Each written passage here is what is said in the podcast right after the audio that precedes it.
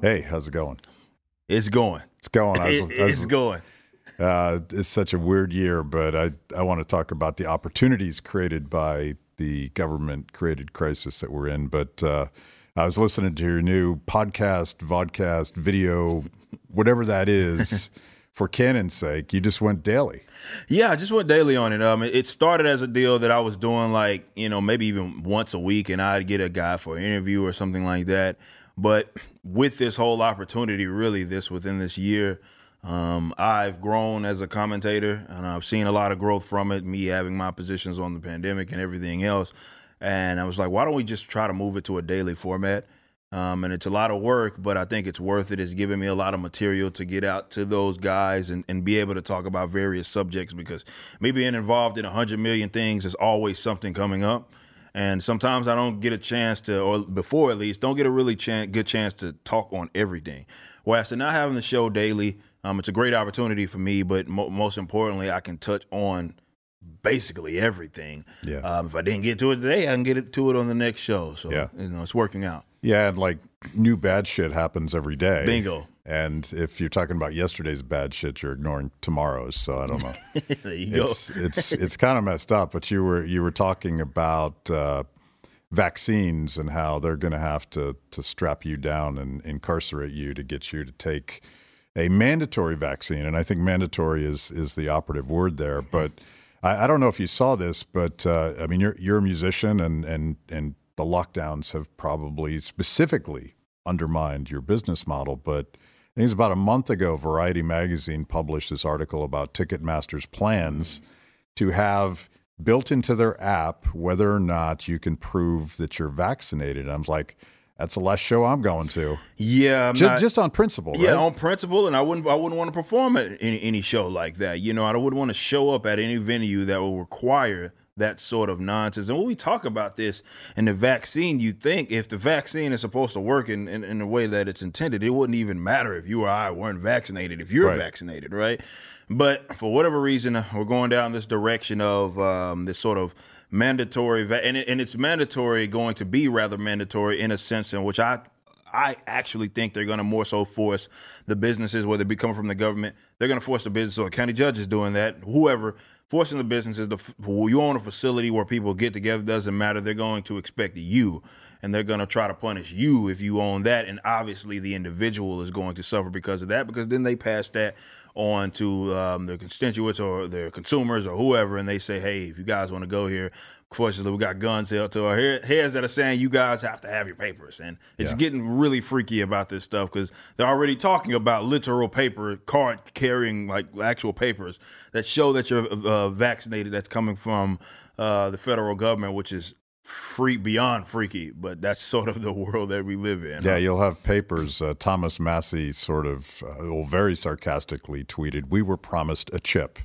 meaning a chip in your body that the government could scan to make sure that you had complied. And and he's he's pointing out the fact that the infrastructure of of being able to sort of monitor like the minutia of people's health records and contact tracing, where they know where you went, who you went with, and when you went. Um, this is the infrastructure that China created with their social credit system.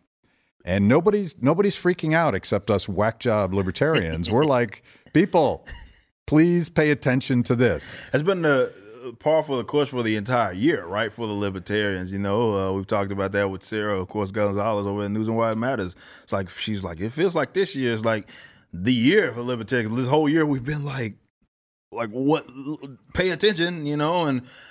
I had the fortunate, I was fortunate to be ahead of this, right? Uh, back in March, February going into March. And I was talking about how if you didn't remain principled in March, it was going to get worse. That was the time, if we were going to be able to rein this in, that was the time that people had to say, absolutely not. But unfortunately, you scare a couple of people, and that's all it takes. And then 15 days to slow the spread turned into December. Yeah. and here we are, mask mandates. Well, we'll let you, we'll let you. Uh, we won't force any lockdowns and any restrictions if you just wear the mask. And then you got both of them. You know, so Yeah. the can got kicked down the road again. So uh, that's it's been the year of the, the, the libertarian. Like we're we're starting to get to those. Like I was reading when I was reading the whole uh, that article that was talking about the the card carrying va- like it almost sounds like this sort of breakdown of going in up. I'm a Resident Evil guy, right? I'm Yeah. a big time gamer, big time Resident Evil, and it's almost like I'm reading like the the the main story going into like the future is like this is what the government did, like setting up the scene for the the plot of the game, Right. and it's really freaky to read that. But like you said. We bring it up and they act like we're the crazy ones that are like, dude, this is this isn't right. Um, and this is going to create a lot of issues, more particularly more conflict, unfortunately, with law enforcement officers, which supposedly people cared about. I thought they did post George Floyd. Yeah, I mean, I've I've always uh, really leaned into uh, my libertarian principles and and my understanding of Austrian economics, particularly when you don't know what the hell's going on, and that that's the whole point of a bottom up freedom based system, is that you know the entire purpose of allowing people to be free is the the fact of life is that you don't know the future. And it's particularly uncertain when this new virus shows up and and nobody knows what it is. And some people are saying this one's different. This one's this one is is wildly more dangerous than the last um, 10 iterations of this virus. And to me that's a good time. You remember the mantra at the time was there's no libertarians in a pandemic. Yeah.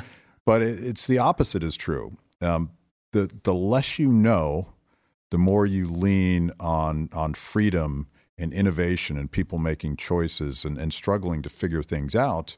And that, that, of course, is the opposite of what we did. But it it makes us look. I go back to the things I wrote in March, and it makes me look smarter than I am yeah. because, Right. because I was able to lean on those principles, and I, I didn't I didn't look at it from a epidemiologist point of view because I don't I don't know anything about that, Mm-hmm. um, but I knew, do know something about economics, and I know about about opportunity costs. And if you do this, you can't do that, and if you do this, you're going to shut down that, and you know hopefully at some point people start waking up and saying, "Wow, this is this is going to be devastating." to our economies, and, and our economies are what fuel our, our food and our healthcare system and all the things that keep people healthy and safe. Most definitely, and that's what was so frustrating for me watching this whole thing play out and and seeing back in March and the first go-to thing that people want to do was just shut down everything. I, I particularly took issue with what was the gyms, right? And I'm knowing what we knew even back then about the virus. I mean, we had the numbers coming out of Korea and even China that it said, you know, these types of people were dealing with it the worst. If you were in this age bracket or you were in this health status, you were generally fine. But these other people with these comorbidities, particularly with it being with obesity and all these other issues, like the first thing you take out is they felt like was not essential were people in gyms. And I say this as a former collegiate athlete, as a as a as a guy who you know my first career before all of this was the gym industry, and it's so frustrating to see because a lot of those guys are franchise owned, a lot of those are small business owners, and for them to say that, and then it's hard. It has to be difficult for them, trainers and whatnot, to have to look their their their their you know customers in the eyes and say, look, well, we can't we can't do this anymore. Yeah. Even though this would help you deal with this virus better, Yeah. they said that we were not essential. And it goes to show that once it comes from the top, you get these handful of some of these guys are unelected um, guys who are making decisions on behalf of millions upon millions of people. This one size fits all issue, and that's you're, you're perfectly putting it. You're putting it perfectly when it comes to back to Austrian economics. The thing that benefits us is that we know that no one individual could possess that power or possess that knowledge even to dictate what millions upon millions of people could do or should do. There's no way they could do that. We're individuals. We're all we're all different. What maybe works here, you know, you got New York City, for example, and how they live is vastly different from how we live out here. So why would we try to apply this one size fits all uh, uh, uh, thing or, or an application? And we know that that's not generally how it works. So most definitely, it certainly made me look way smarter than what I did because I was talking about that sort of stuff. That the one size fits all was always an issue, but that's only because we're leaning back on our libertarian and particularly our economic principles because we know that we we don't know, and this is why. Uh, you know, the economists that are generally on our side, we, we they bring that up. It's like there's no way that these guys could make decisions on behalf of, of millions upon millions of people. So why would we not leave it up to the market? Yeah, I mean it's it, it's it's very simple. I mean you you could get deep into Austrian economics, but there's two principles. One is Austrian, and, and one is is sort of classical liberal, I guess. One is about knowledge, and the second one is about power and power corrupting. Lord Acton, power corrupts, and absolute power corrupts absolutely. And and early in the pandemic, I was more worried about the knowledge problem, um, and and Hayek would call um, Governor Cuomo's decisions a fatal conceit, and and like some you wouldn't know, like you you don't necessarily understand that by clearing out hospitals to take on all of this new traffic, you're actually going to bankrupt hospitals and yeah. undermine your like that takes a sophisticated economic understanding to know that that those consequences were going to happen. But you should have known that herding sick people into nursing homes in New York City was murderous. Yeah. You should have known that if one of the comorbidities of of COVID is obesity, shutting down gyms and prohibiting people from walking outside. This this was a thing. It is a thing. I think the mayor of LA just did this again. Yeah. Um, so there's there, there's there's the stupid part, and I think that gets to the second thing. It's not stupid. It's power. Yep. It's about controlling people, and these guys are now um, they're feeding off of this power. I mean, there's a Star Wars analogy here somewhere. uh, they're feeding off of this power, and they just love it. Yeah, yeah, that's yeah. Put on a mask. They're they're they're basking in it, and in a lot of different industries, those guys that are at the top, they're basking in this attention. This was um this was why it was always a mistake. Even when we talk about the numbers and look, there's too many examples of of, of that. We don't have to go into full conspiracy theory. Like we know confirmed like instances where people that died of like motorcycle accidents had been lumped in with these numbers like look you know the state had given them this sort of uh, incentive to do that when you hey we're going to give you money. That's cash. Yeah you yeah. know in the event that this is how you document it. So of course that was going to muddy up uh, the numbers. And these are things that created created issues that came from it. And this is why i always have to say when we talk about be it our industry and the music industry or anything I don't want to say the virus did it. I got to say the government did it, and, and, and because that's what happened. You know, it's it's it came from from them. Like we knew what the what maybe we didn't know everything about the virus, but we knew what it was doing. They decided to go their route, no matter how loud we were saying, "Stop this! Do not do this! This is going to create larger sort of issues." You cannot just sit up here and think that the economy is a light switch where you can just say off like that and then everything's going to be fine and say okay back on and everything. That's not how it works. We're talking about literally thousands upon thousands of businesses that are not getting on the other side of this. Like there's no we're coming back. They're done. They've yeah. they've they've hung it up. Yeah. and that sucks. And and and it, it's a lot of folks that are basking in this sort of power that they present themselves. It's, it's like what i say is they generally mask for lack of better terms their their uh, authoritarianism with this sort of fraud humanitarian effort which is almost par for the course for almost every single big time, it be dictator, violent regime. They don't generally come about by sitting here saying, Yeah, I want to kill you. That's not how it generally happens. Usually it's like, I want to take care of you. I care about my people. I care about uh, this country and all of that. And then that's when bad things generally happen. That's how you get famines. That's how you get these sort of uh, things that come by way of this uh, centralized sort of power, um, which is what we're seeing way too much of today. Yeah, uh, politics and good intentions together are deadly. Yeah. They, you know, I want to go back a step because this is something that drives me nuts, and and uh, I'll start with our our, our friend. I, I, don't know if you know him. Anthony Davies is is a free market economist, and and he found this CBO letter that he sent to me, estimating that the cost of COVID, and they never say the cost of lockdowns, they say the cost of COVID um, between 2020 and 2030, so the next 10 years, is $15.7 trillion just in the United States. Wow.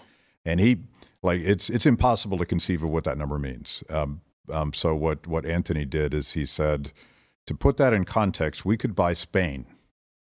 Spain goes for about that much money, the whole thing. Not just, we're not renting. yeah, it's ours. Uh, we're not borrowing, we're buying an entire country. And the the thing that drives me crazy is the insistence in the media and in government agencies and, and now politicians. They're all saying this, wow, this is going to be really costly. But they blame the pandemic yeah. and not the government action. And I went back to 1968, 1969. Um, and this goes back to music as well. I'm a big Deadhead. I love the Grateful Dead, and I was I was angry that they had canceled their tour. That Bob Weir, Dead and Company, still tour this year, or still tour, and they canceled their tour this year. I'm like, hey, the Grateful Dead didn't do that in 1968, 1969. And Hong Kong flu came in through San Francisco yeah. from from uh, soldiers coming back from Vietnam. In 1968 was the hotbed for the Hong Kong flu. Um, it eventually migrated um, over to Europe in 1969. And the Grateful Dead, in the midst of a pandemic, the Rolling Stones, in the midst of a pandemic, Led Zeppelin, in, in the midst of a pandemic, played all of these concerts in the San Francisco Bay Area area era area. Um, the Dead played like seventy something, and um, I think if you go back, I haven't done this, but I think if you go back and look at the economic impact of the Hong Kong flu, um, this one's worse. Mm-hmm. It's not it's not substantially worse, but this one is definitely worse. Um, there is no economic impact. Yeah. So I do think I, I think that restaurants in particular and entertainment would be hurt by a pandemic and people's fear of going out and all of that. But is it five percent, ten percent? It's just it's, it's just it would, a small slice of it. Yeah, it wouldn't be anything like what we're seeing now because you've made it illegal, essentially illegal for them to be able to perform. Like people, like, hey, where's the next BackWordz album? Well, we to put a sophomore album out and not be able to get on the road it's career suicide. So you guys have been sitting on yeah, we're album. just sitting on the music right now that we love to give to you guys, but it doesn't make sense. And there's a lot of guys that are doing that. And now, unfortunately, I can do stuff like this, and you know, uh, but a lot of musicians can't.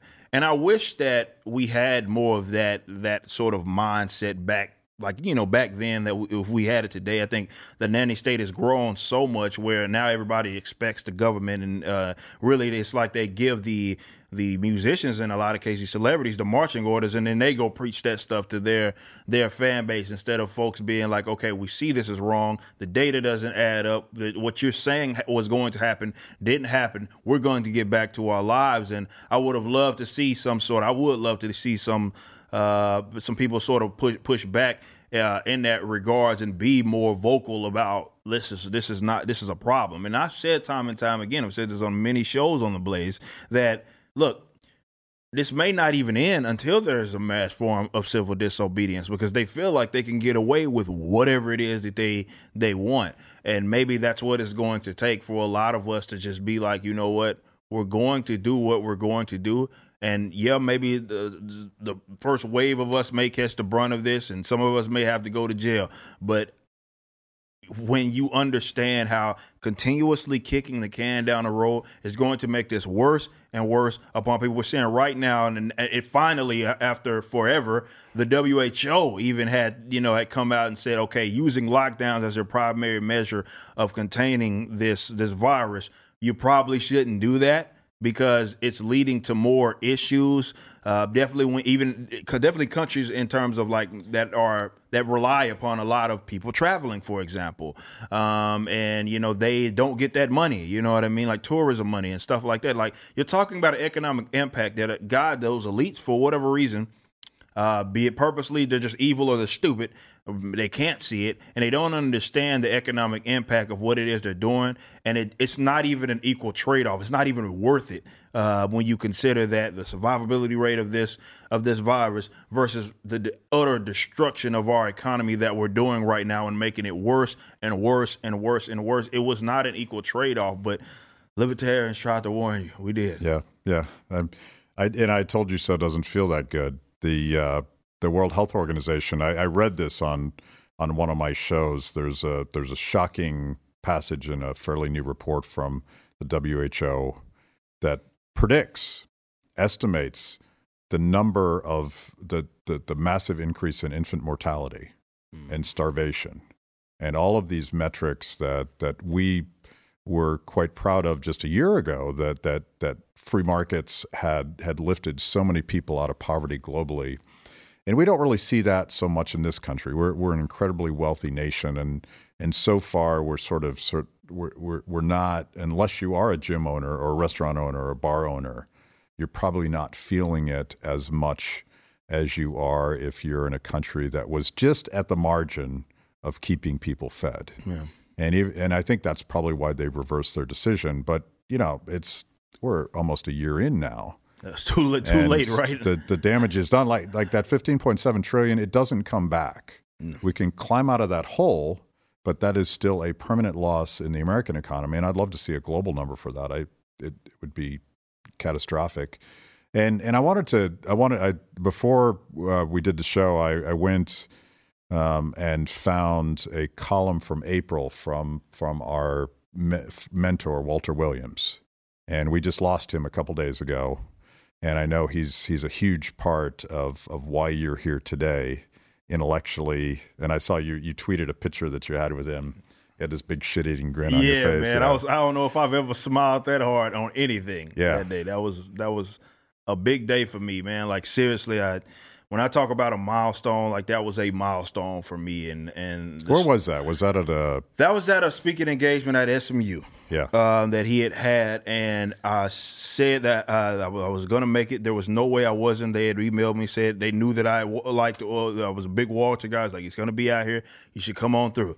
I came on through, and it's hilarious because you know because it's Walter E. Williams. You have these libertarians and conservatives there, and after he speaks, I'm trying to walk to the to. Then I'm walking down the aisle to try to get to him.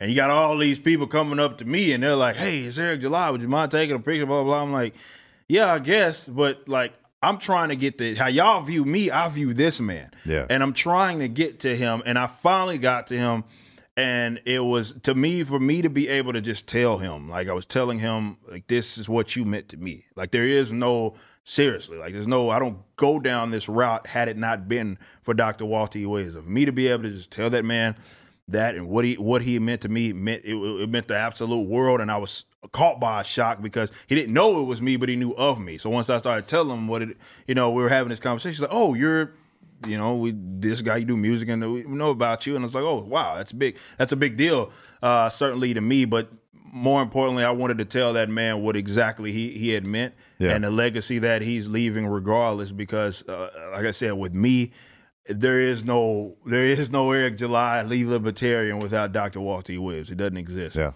So he was such a badass that he taught his class, Don Boudreaux, George Mason University professor, and and a friend of mine, a friend of Walter's. Um, uh, Walter taught his class the night before and passed away the next day. And and Thomas Sowell actually wrote a piece saying Walter said, "That's how I want to die." Yeah. That's badass. Yeah, man. Doing doing what it was that he did. And he's like 84. Yeah. Um, still teaching his class, had that passion for, for turning young people onto these ideas. And apparently it was Milton Friedman that convinced him to start writing his column. And Milton said, if you can't say it in 800 words, you probably don't actually understand it all that well. And if you've ever tried to, to write something, I started off- as an academic where the title of the, of the damn piece was longer than 800 words. And uh, to me, that's like the, the the real takeaway from Walter to me is um, he was able to explain in simple English and simple stories very complex problems. And he, he wrote a piece on on COVID in April, again, way back before anyone else had, had sort of figured out what the consequences were. And it was a simple story about opportunity costs. If we do all of this stuff, there's going to be consequences for doing that. And the you know the the challenge, I guess, is that so few people um, think about the world through basic economic principles. It's not how their minds work.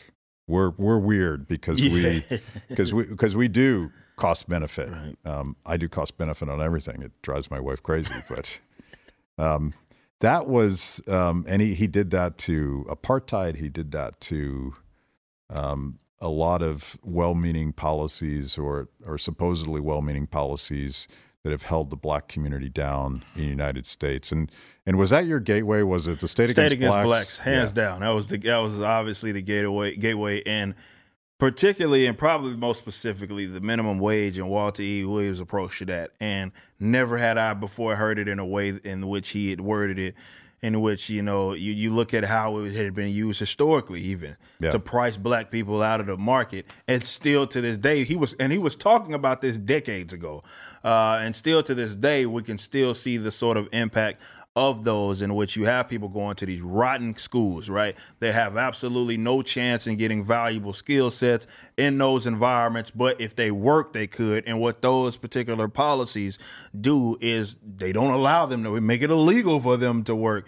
And to hear it worded in the way that he did, had, had worded it, and even obviously apartheid South South Africa, it's the same thing. And he had said that it had histor- like historically been the greatest tool, you know, of the races. Yeah. And and and to hear him worded in the way that he worded, he's just he's a genius, you know, and and it's unfortunate that a lot of people don't know about him and don't know who who he is because you'd be surprised. It's almost like Walters, and we talked about Thomas. Thomas is the South. I keep saying there's two guys who uh, uh, made me, and that's he's the second one, right? And both of them had that knack for talking about things before I was even. I was born. I'm a young guy. I was born in 1990. Before I was even born, these guys are talking about this stuff, and to see it coming to fruition almost exactly how they said it would is is phenomenal, and all they're using is just fundamental, uh, basic approach to to economics, and that's what the greats. And this is why I I I was.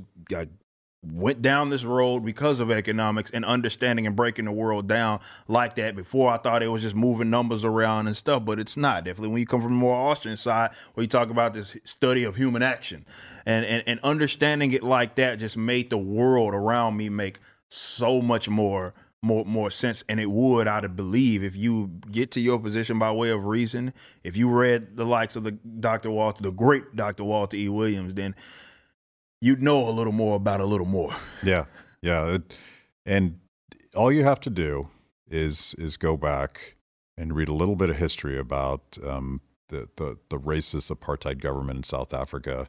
Two things they did very early on that I've that I've sort of tried to get people to pay attention to is they passed a law that said that white people couldn't marry black people, um, which was really kind of the beginning of the government uh, marriage licenses. like, Yep. like, why do we have to go to the government for permission to get married? Well, it turns out it was a racist policy.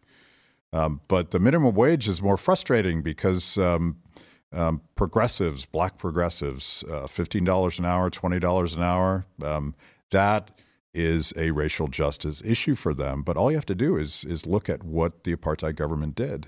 They passed a, a huge minimum wage because they didn't want black people taking white jobs. Yep. That's it. Um, why can't we get anyone to see that? it's a it's a difficult thing and it's hilarious because it happened in America too. Yeah. You know, when you look at the Bacon Davis Act and you know the minimum wage that they wanted to price it wasn't it wasn't just black people, it was also uh, you know young people and women. They wanted to price them out of the market too. You had these white union workers and, and what have you, and that's the thing that's possibly the most frustrating because progressives have done a great job in championing these ideas, but most importantly, presenting them as if it benefits those particular groups that it actually works to their detriment, not their benefit. And that's what they've been able to do. They've been doing it for years, for decades, long before I was in law, championing these ideas. Hey, uh, you you know you will benefit from minimum wage, not really understanding that no, you will. It's it's you that's gonna.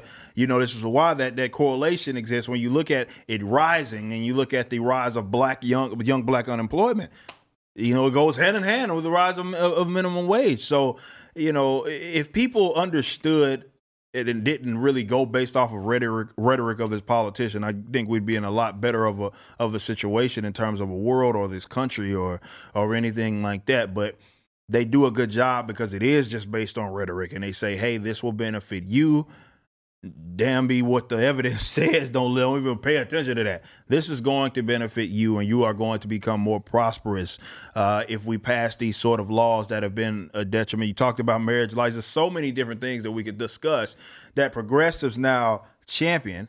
Minimum wage may be the most rotten, but they they champion. If you look at the history of, of, of even those being implemented, even in this country, you look at how they use, you know, we talk about minimum wage, and minimum wage is a freaky thing because almost everywhere that it had been implemented, it was for that that exact reason. You had South Africa, uh, Australia did the same thing, trying to price out uh, Asian immigrants.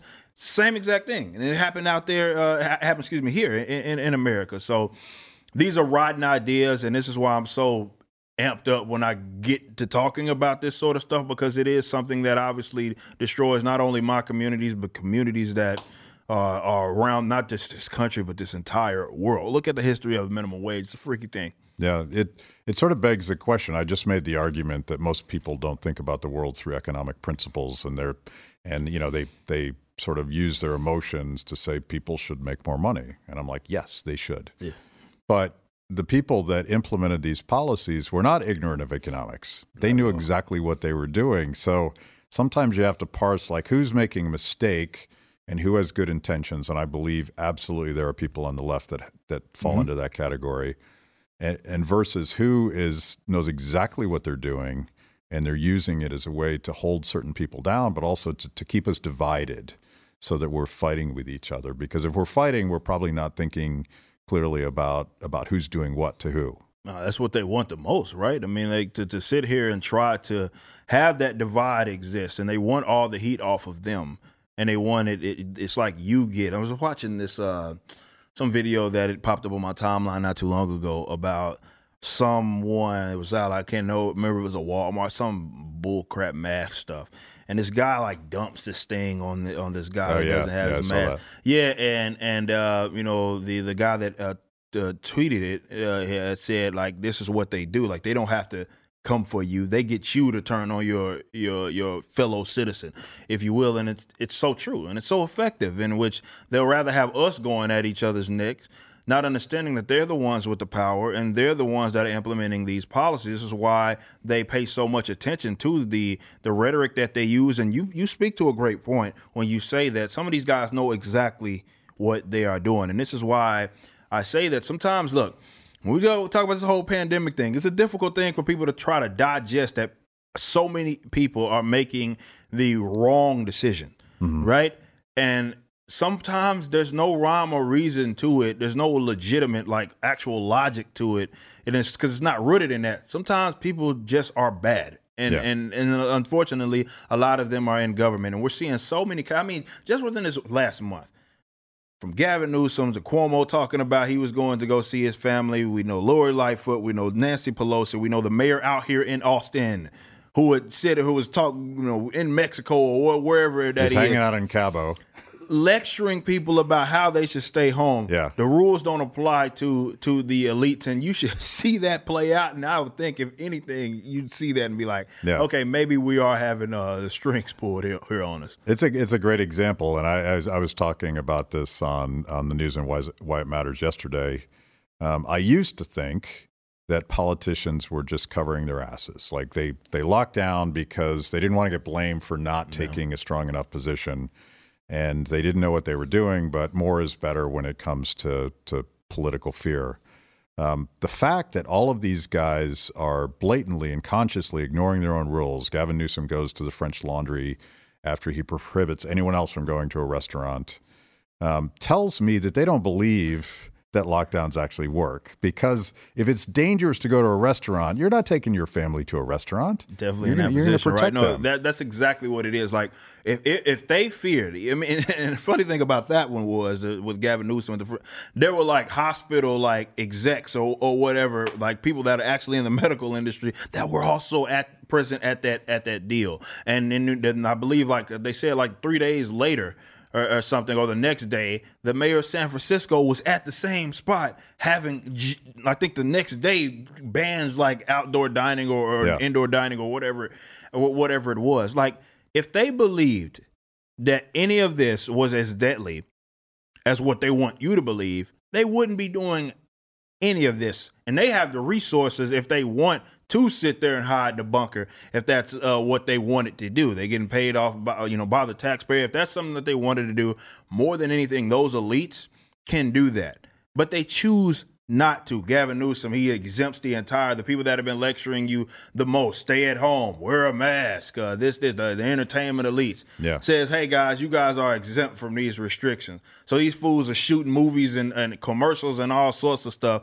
They would not be doing that if they thought that it was that deadly. Yeah, I think the, it's funny that the movie industry is considered essential in California, and it, it, it probably is for their tax base. But yeah, uh, it also is to to re, sort of regurgitate that narrative because again, Yeah. they give them the marching orders, and then they use their platform to sit here and lecture everybody, say go home or stay home, don't do anything. And it's very easy for them to say it because, again, the rules don't apply to them. They know that. And they, they knew that long ago. It's like, well, we just, when, when Gavin, like, when he apologizes, he's not apologizing because he was genuinely sorry. He's apologizing because he got caught. Yeah. And that's it. Yeah. Which, which gets to that question of power. And I want to go back to Walter Williams. His one, his, one of his favorite arguments is it's very productive, provocative um, in mainstream media. But I remember him um, teaching this again and again when I had him as a professor way back in the 1980s, long before Barack Obama was president. He argued that for the black community, um, getting political power was not going to help. In fact, it might actually undermine the cause of of of the prosperity and, and opportunities for for that community. And and he go he and, uh, and more recently he would go on and point to you know black governors, yeah. black mayors, point to the mayor of Chicago. How's it working out for the black community in Chicago?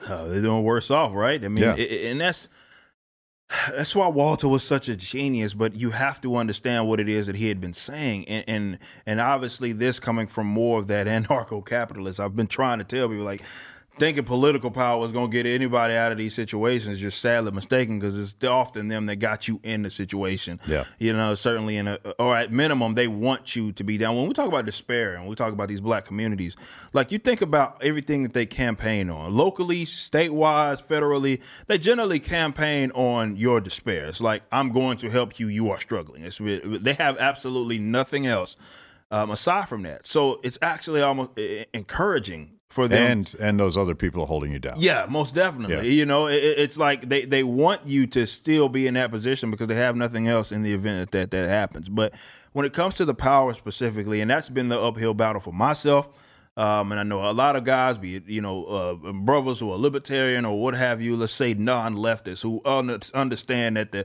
government power is not going to be the way that we rise out of you know be whatever situation you're in. Let's say boost yourself into prosperity. That's not going to be the way that it's that that that's going to happen. And it sucks because you have this big wave of black leftists and progressives who sit here and that's what they campaign on. It's like we need to have political power and then we'll be able to get this, this, this, and that. And it's like that's not the issue. We're seeing now more than ever a lot of people be put in positions, uh, uh, state and local wise, uh, federally as well, that are black folks, and still the problem is is a problem. In a lot of cases, it's worse than what it was.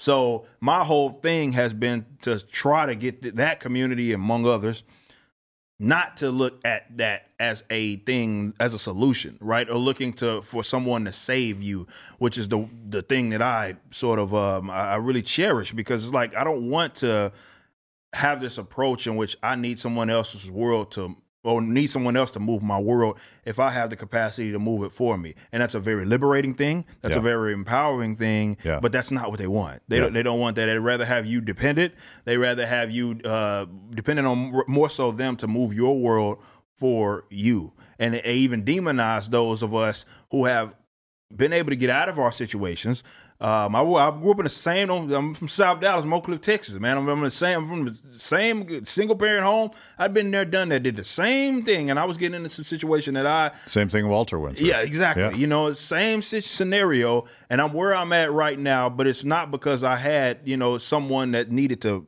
physically pull me from it. It's more so heeding to the words of like the Walter E. Williams of the world, the economists of the world, the people who talk about self empowerment, and then looking at all the opportunities that I have, and then taking advantage of those. That's something that is very scary to those guys because then we wake up to the con game. Yeah.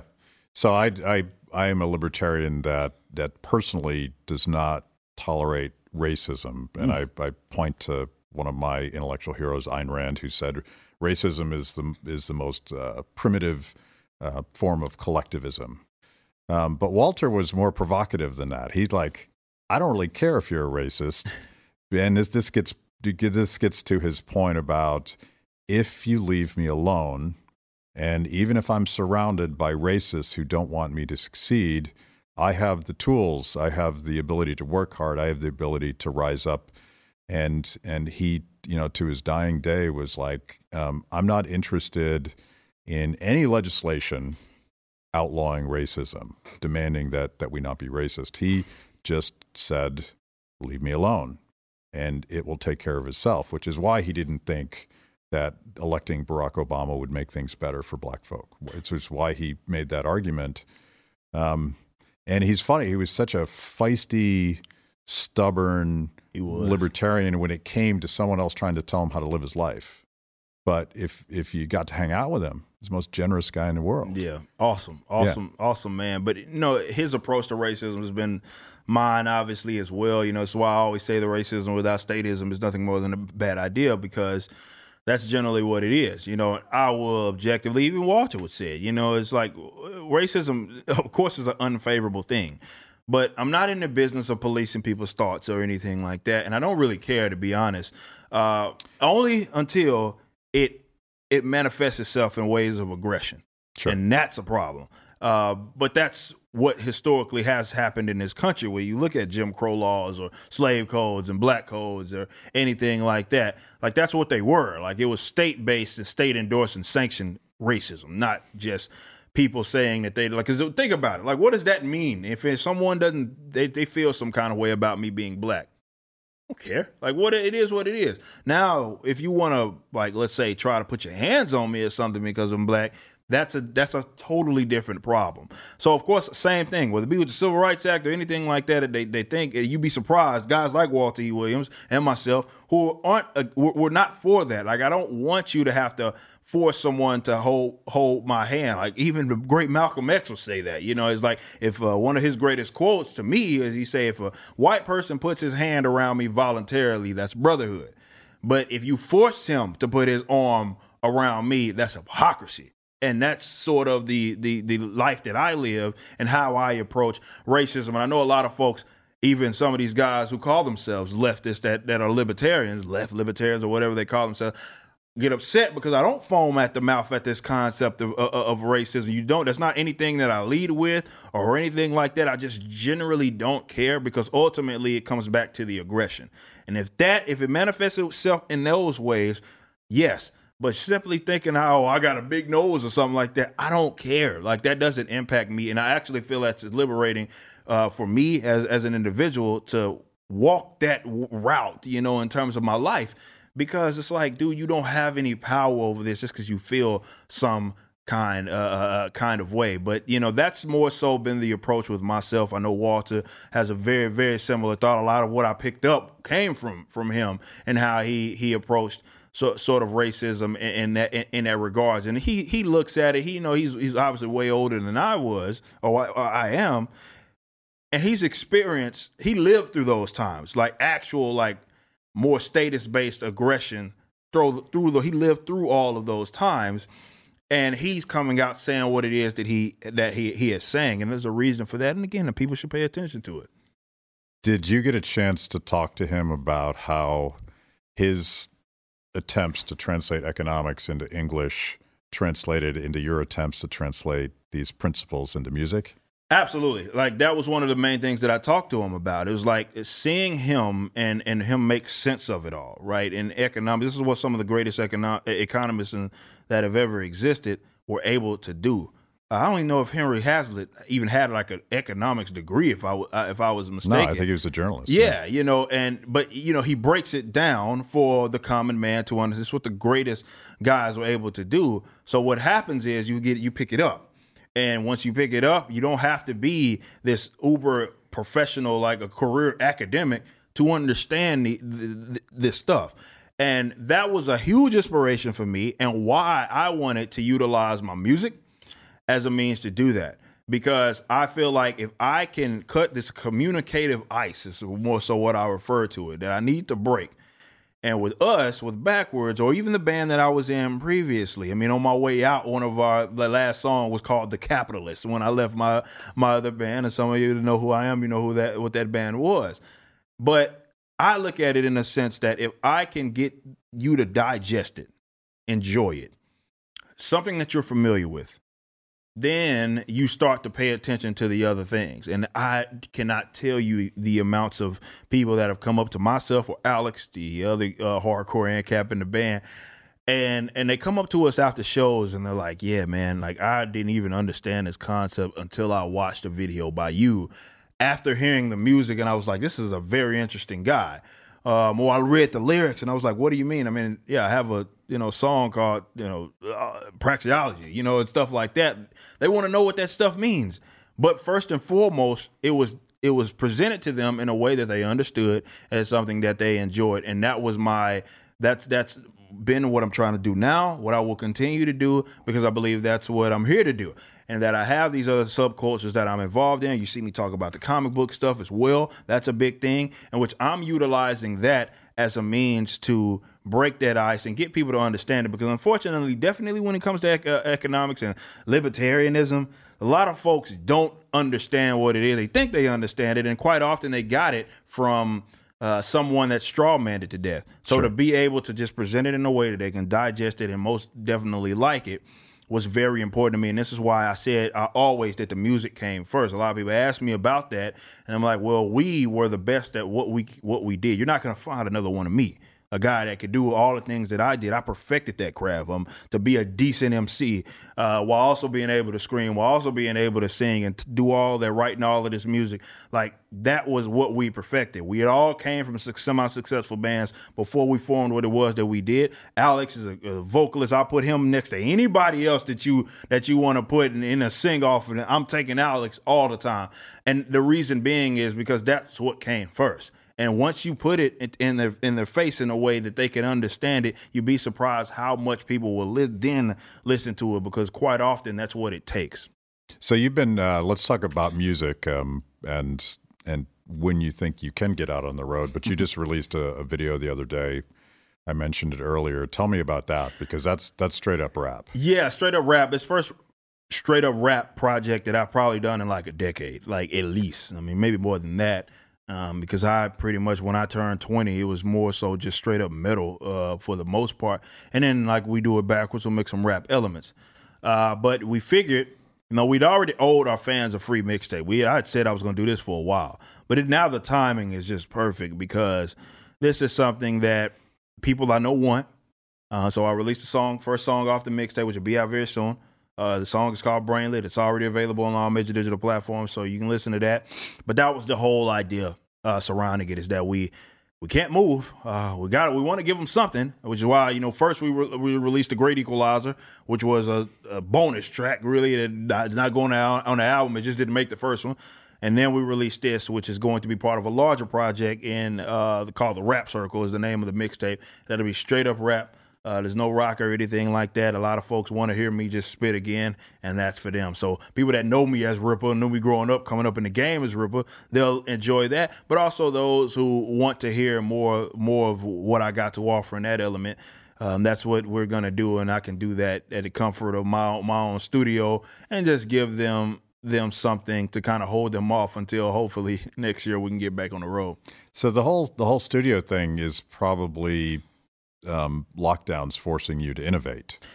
Is oh, I mean, I would say, look, that has to be the silver lining in all this. I just it's funny we talked. I talked to Phil Labonte of All That Remains, big yeah. good good friend of mine, um, and had on on my show on For Canon's Sake, and we were talking about that. We were talking about the challenges that this has, uh, you know, really created among a lot of musicians in our in our genres. And you know, him now he's on Twitch doing this thing, and it's forcing people to like. And he was talking about how well, yeah, I'm, I'm starting to learn. I want to learn how to use Pro Tools, um, like to the best of my ability, so they could be able to basically record, maybe even mix, and master their own music and stuff and you know be more independent in, in, in, that regards it's forcing us and that's the one thing this pan- pandemic is forcing us to do and it's funny how humans work isn't it you, you create a problem they come up with a solution and we've been able to sort of navigate in these very creative ways so from my studio or the things that i'm doing a lot of that was even with For Canon's sake, you know, moving to a daily, like one of the best decisions I've made. It was a stressful one, but it was one of the better decisions I've I've made because the numbers are reflective of that. But just giving you the kick in the behind to do something, yeah. do something, and yeah. start taking your life in, in, your own hands. We're seeing a lot of innovation. We're seeing people rethink how they entered the deals that they've in, uh, entered, which is what I've always wanted the music industry to do. Uh, more particularly our genre, because I think we get the brunt of like these sort of rock uh, genres because we're so dependent on touring. And um, I, I, want people to pay more attention to the deals that they're getting into. And you're starting to see all of that because they're really taking a hit because of it. So that's the silver lining in it all. That is forcing people to be innovative with how they record music uh, and the deals that they they actually have within the music that they make. Yeah, and how how you make a living because it it it's interesting to watch. Um, I mean, first of all, just musicians are just hurting right now because particularly startup musicians, you know, you're not going to make any money off of Spotify unless yeah. you're Taylor Swift. Yeah.